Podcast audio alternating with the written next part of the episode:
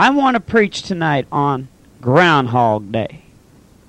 The truth about Groundhog Day, and should we really be observing it? And if not, why not? Is it scriptural to be awaiting during the winter to find out if the old groundhogs want to see a shadow?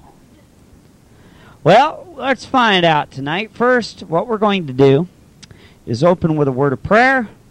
Then we're going to have Ruthie read us some information about Groundhog Day.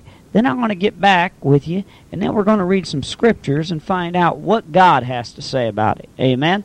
See, we're going to see what God has to say about this, not what man has to say, what God has to say. Amen.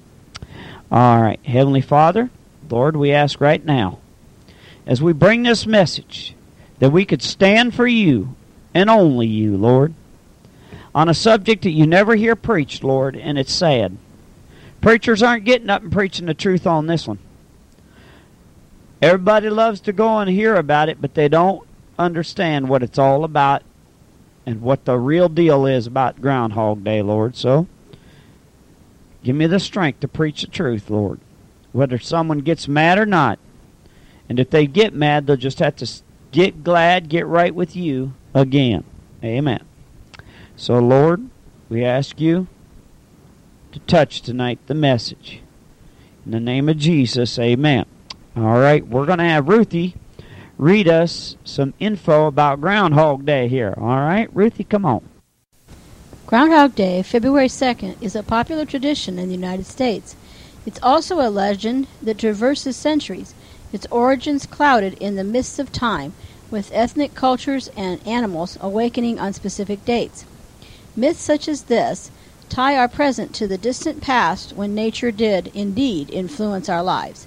It is the day that the groundhog comes out of his hole after a long winter's sleep to look for his shadow. If he sees it, he regards it as an omen of six more weeks of bad weather and returns to his hole. The day is cloudy and hence shadowless, he takes it as a sign of spring and stays above ground. The groundhog tradition stems from similar beliefs associated with Candlemas Day in the days of early Christians in Europe, and for centuries the custom was to have the clergy bless candles and distribute them to the people. Even then, it marks a milestone in the winter, and the weather that day was important. According to an old English song, if Candlemas be fair and bright, come winter have another flight. If Candlemas brings clouds and rain, go winter and come not again. According to an old Scottish couplet, if Candlemas Day is bright and clear, there'll be two or twa winters in the year. Another variation of the Scottish rhyme. If Candlemas Day be dry and fair, the half a winter to come and mare. If Candlemas Day be wet and foul, the half a winter's gone at Yule.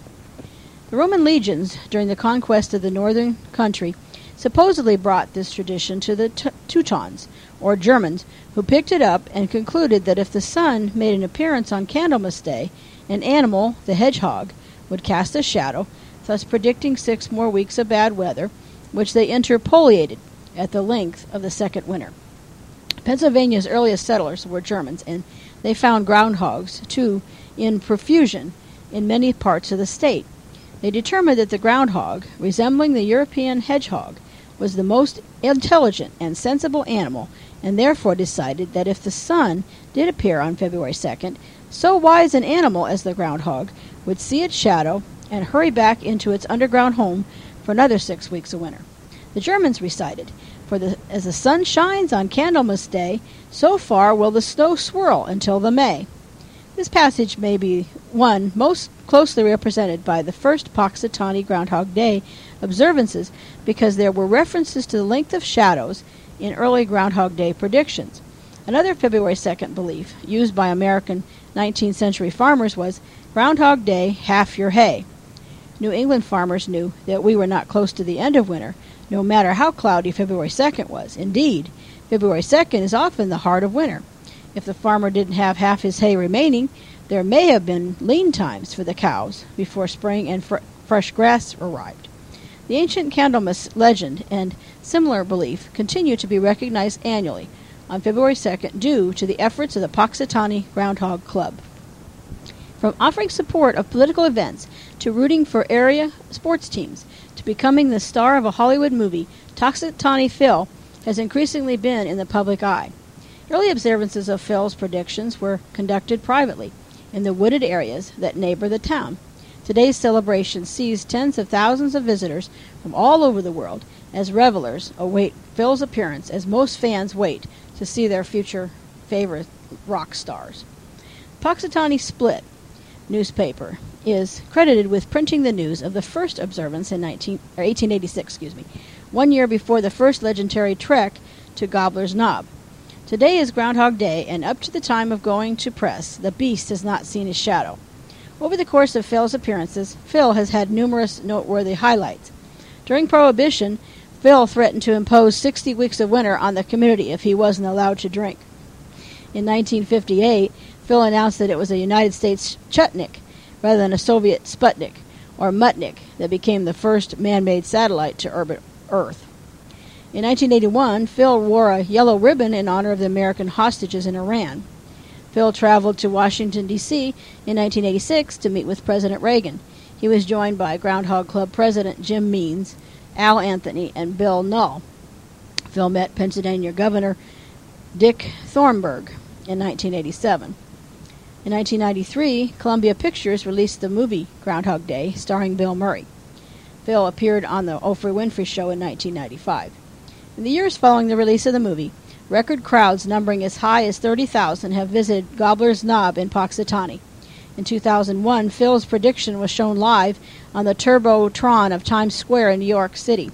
Pennsylvania Governor Ed Rendell attended the ceremonies, making him the first sitting governor ever to do so. Like many of our customs, Groundhog Day was brought to this country by the Germans who settled in Pennsylvania. The groundhog is a substitute animal, however. In their new homeland, the Germans found no badgers, the little beast traditionally used as a weather prognosticator in Germany. So they adopted the groundhog. In Germany, the farmers would observe the badger as he emerged from his winter sleeping quarters underground. If the animal saw his shadow, that is, if the day was sunny, he would become frightened and duck back for another nap, indicating six more weeks of winter. The day was cloudy, and the badger threw no shadow. He then ventured out into the world, confident that spring was just around the corner. The farmer, watching these maneuvers of the badger, supposedly knew whether or not to plant their crops. Groundhog promoters claim a similar ability for their champion. Some numbers of groundhog clubs say that they cannot remember the last time their little friend failed them, but the National Geographic Society has spoken rather harshly about Brother Groundhog's ability and has assented that his accuracy over a 60 year period was only 28%. Ooh wee, what a no 10, Don, boys. 20, 28%? 28%? That means out of 100 years, only 28 of those years he's going to be accurate on the button. Well, duh. I could walk out every year, and and and, and that's uh, no matter how hard I try, I could guess every winter without even walking outside, and at least be fifty percent right. I got better accuracy than he does. Hey, man. Simple. All I got to do is this year say, ah, six more weeks of winter. All I have to do is keep saying that for a hundred years, and fifty years I'll be right. Think about it: fifty percent accuracy. The rest of the time, I'd be a big fat mouth liar. Amen. So, 28% accuracy. Well, that tells you something's wrong with that picture right away, now doesn't it? And look at all the things they do for him. 28, man, if we lied that much on the job, they'd boot us out. 28%. If we we only put out 28% of our production for our boss, we would be seeing our walking papers the, very next day. I'm telling you right now. But oh yeah, only 28% accuracy, 28% of the truth, and they, oh, we'll, we're going to put him in on Oprah Winfrey, give him a movie of his own, glorifying lions, what they're doing. But what does the Bible have to say about all this? Well, let's take a peek. We're going to start with Matthew 16. Matthew chapter 16, verses 1 through 4. Matthew chapter 16, verses 1 to 4. Let's see what God's Word has to say on the subject. The Pharisees also with the Sadducees came, and tempting desired him that he would shew them a sign from heaven. He answered and said unto them, When it is evening, you say it will be fair weather, for the sky is red. In the morning it will be foul weather today, for the sky is red and lowering. O oh, ye hypocrites, you can discern the face of the sky, but can you not discern the sign of the times? A wicked and adulterous generation seeketh after a sign, and there shall no sign be given unto it, but the sign of the prophet Jonas. And he left them and departed. Wow. Hello, y'all. Groundhog lovers. You could watch the signs of an animal doing certain little acts. And what happens? You claim it's some sort of, as is said in one part that Ruth read there, an omen. Omen? Um, uh, that uh, sort of strikes something interesting now, doesn't it? Omen? That sounds like some witchcraft mess there to me. Uh, we're going to have to get into that in a minute here, but think about this. Think about it. Jesus said, and how many of us say this? We're driving down the road or sitting on our porch, and the sun starts to set and it gets real red. Oh, it's going to be good weather tomorrow. Or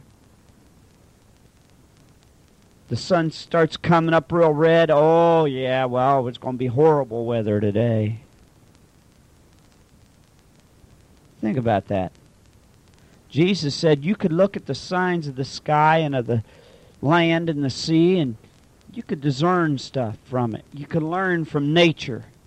Nature is showing you some things and but yet you cannot discern the signs of the times. Hello y'all. How many of you believe the rapture could happen within a second? How many of you believe the rapture can take us out of here quicker than you could snap your fingers? The rapture could do it. I'm sorry, Jesus could come back any moment. There's not a prophecy need to be fulfilled before he comes back. Hey, we are looking at the days of Noah when they all were taken away in the flood. We're looking at the days of Lot, sodomites and lesbians running everywhere. They can go up and down the streets in Washington, D.C., our capital, and you know what we say? Alternate lifestyle. Alternate life. Get a life. Sorry, that ain't alternate lifestyle. That's sin. Amen. The signs of the times, man. How's it that you cannot see that Jesus is ready to come back? He's stepping on the portal right now. He's got his hand on the knob waiting for the Father to say, Go ahead. Go ahead, Jesus. Go get him. How's it though you can't even see that, but yet, oh, you can understand a little old pox of Tawny Phil coming out his hole, but hey, buddy, don't you realize he's only 28% right? 28, wait a minute. Last I checked in my Bible, if somebody gives you a prophecy in the name of the Lord and he lies, last I checked, they gave him a rock concert in their honor. And it wasn't Led Zeppelin. They rocked them to sleep. And it had nothing to do with shaking the body. They shook the body all right from every direction, and it went to the ground in a crumpled heap. That's what we're talking about. We're talking about cement clods coming at your head. Okay? That rocked you to death. Had nothing to do with Led Zeppelin and, their loudspeakers. Well, Punxsutawney Phil needs a good rock concert, I think. It only takes one false prophecy to make a false prophet, and you think about it, in the last 60 years, he's, he hasn't told the truth. 60 years. We let him get away with it. Oh, that's okay. Well, he's just a stupid old he's a stupid old groundhog, you know. Right, he, that's right. He's stupid. Groundhog. Get a life. Jesus said you could discern the signs of nature and the sky and everything, but you can't even, you don't even have the first clue Jesus is coming back. You need to get your wicked heart right. Amen. All right. Now, Ruthie, I want us to slide over to Deuteronomy. We're not going to be talking about false prophecies. We're going to talk about something else here. 18. Deuteronomy 18, verses 10 to 14. Deuteronomy 18, verses 10 to 14. Now, check this one out. Woo wee! Look, on, we're cracking on old Punxsutawney Phil here. Here we go. There shall not be found among you any one that maketh his son or his daughter to pass through the fire, or that uses divination, or an observer of times, or an enchanter, or a witch, or a charmer, or a consulter with familiar spirits, or a wizard, or a necromancer. For all these that do these things are an abomination unto the Lord, and because of these abominations the Lord thy God doth drive them out from before thee. Thou shalt be perfect with the Lord thy God. For these nations which thou shalt possess hearkened unto observers of times and unto diviners, but as for thee, the Lord thy God hath not suffered thee so to do. Old groundhog's bad on two points. Groundhog, uh, uh, observers of the groundhog is uh, guilty on both of these. There's two of them. Two of them. Uh, first, a necromancer is somebody who believes in omens. Omens. Hello? Check it back out. What did they say the groundhog seeing his shadow was? An omen that six more weeks of winter would come. And if he didn't see his shadow, it was an omen. Hello? Necromancy. And if that's not bad enough, observers of times. The key word, observer. An observer of times is somebody who watches nature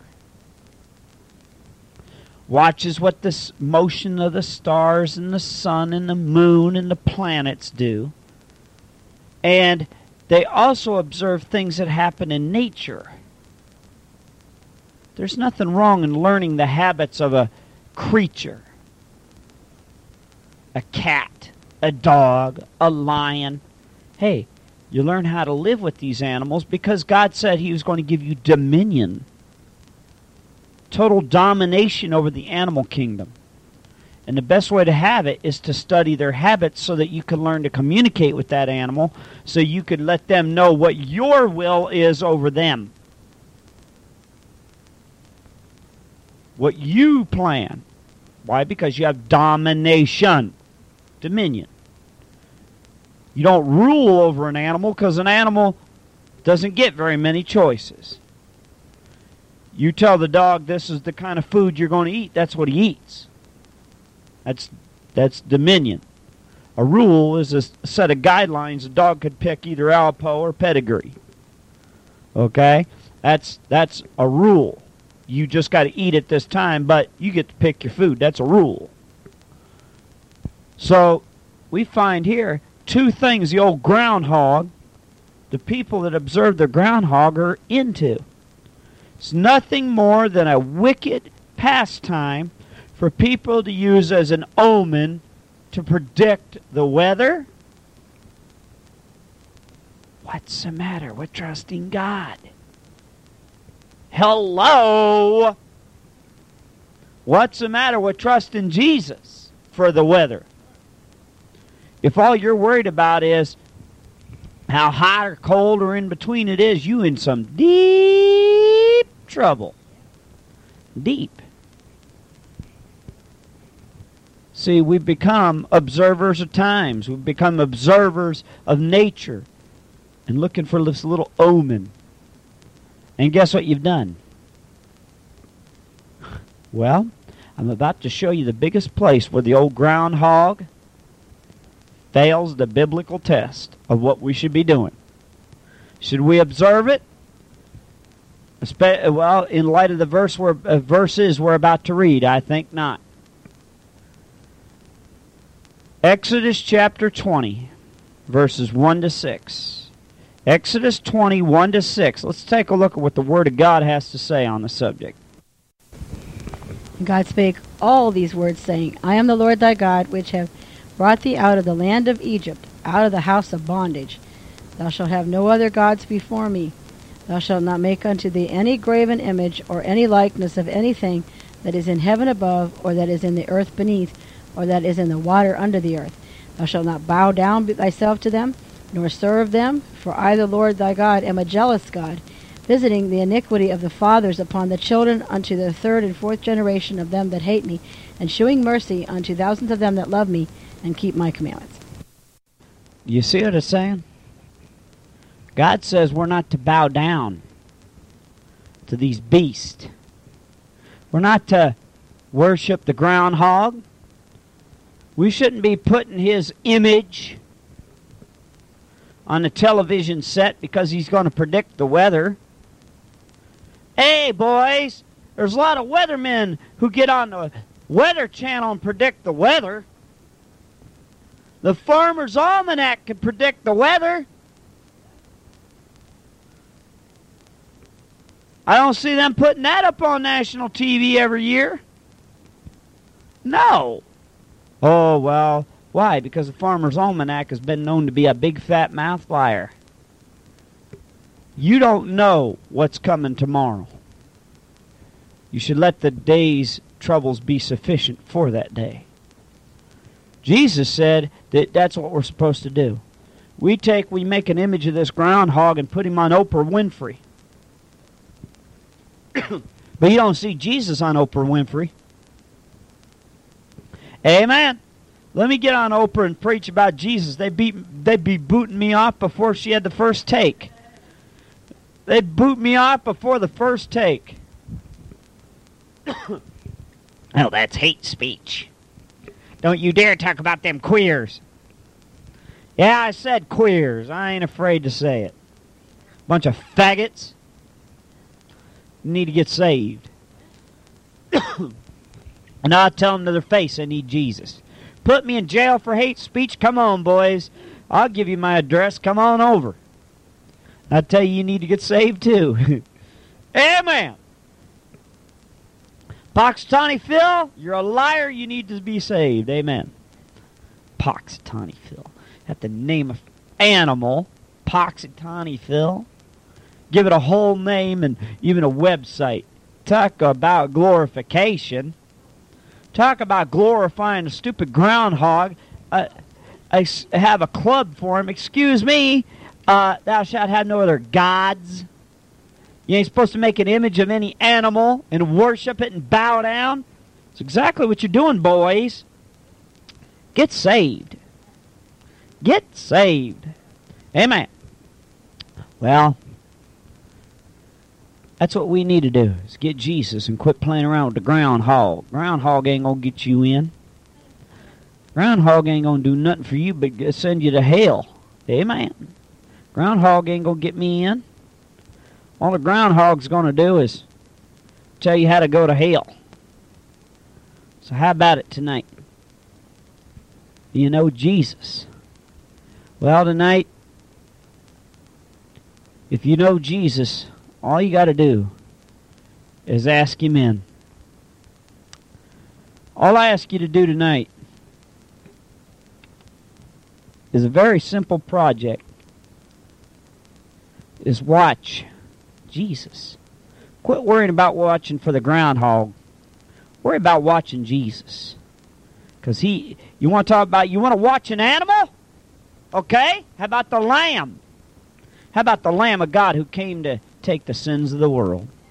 Heavenly Father, Lord Jesus, we ask right now for those who've been bowing down to worship the groundhog and not understanding that groundhog has become a god, Lord. We repent. I repent, Lord, if I've ever worshipped a groundhog. I never did never cared, really. I don't even know this year if he did see a stupid shadow. Don't care. But, Lord, for those who follow that mess so closely, Lord, would you, Lord, forgive us as Christians for not worshiping you, rather worshiping some stupid old groundhog. That animal ain't but 20 28% uh, right. So, Lord, would you forgive us for that wickedness, that sin? Would you forgive us, Lord? Help us, Lord, to keep our eyes on you because you are a better animal than a groundhog. You're the lamb who takes away the sin of the world. Help us to watch the lamb tonight. In the name of Jesus, we ask it all. Amen amen.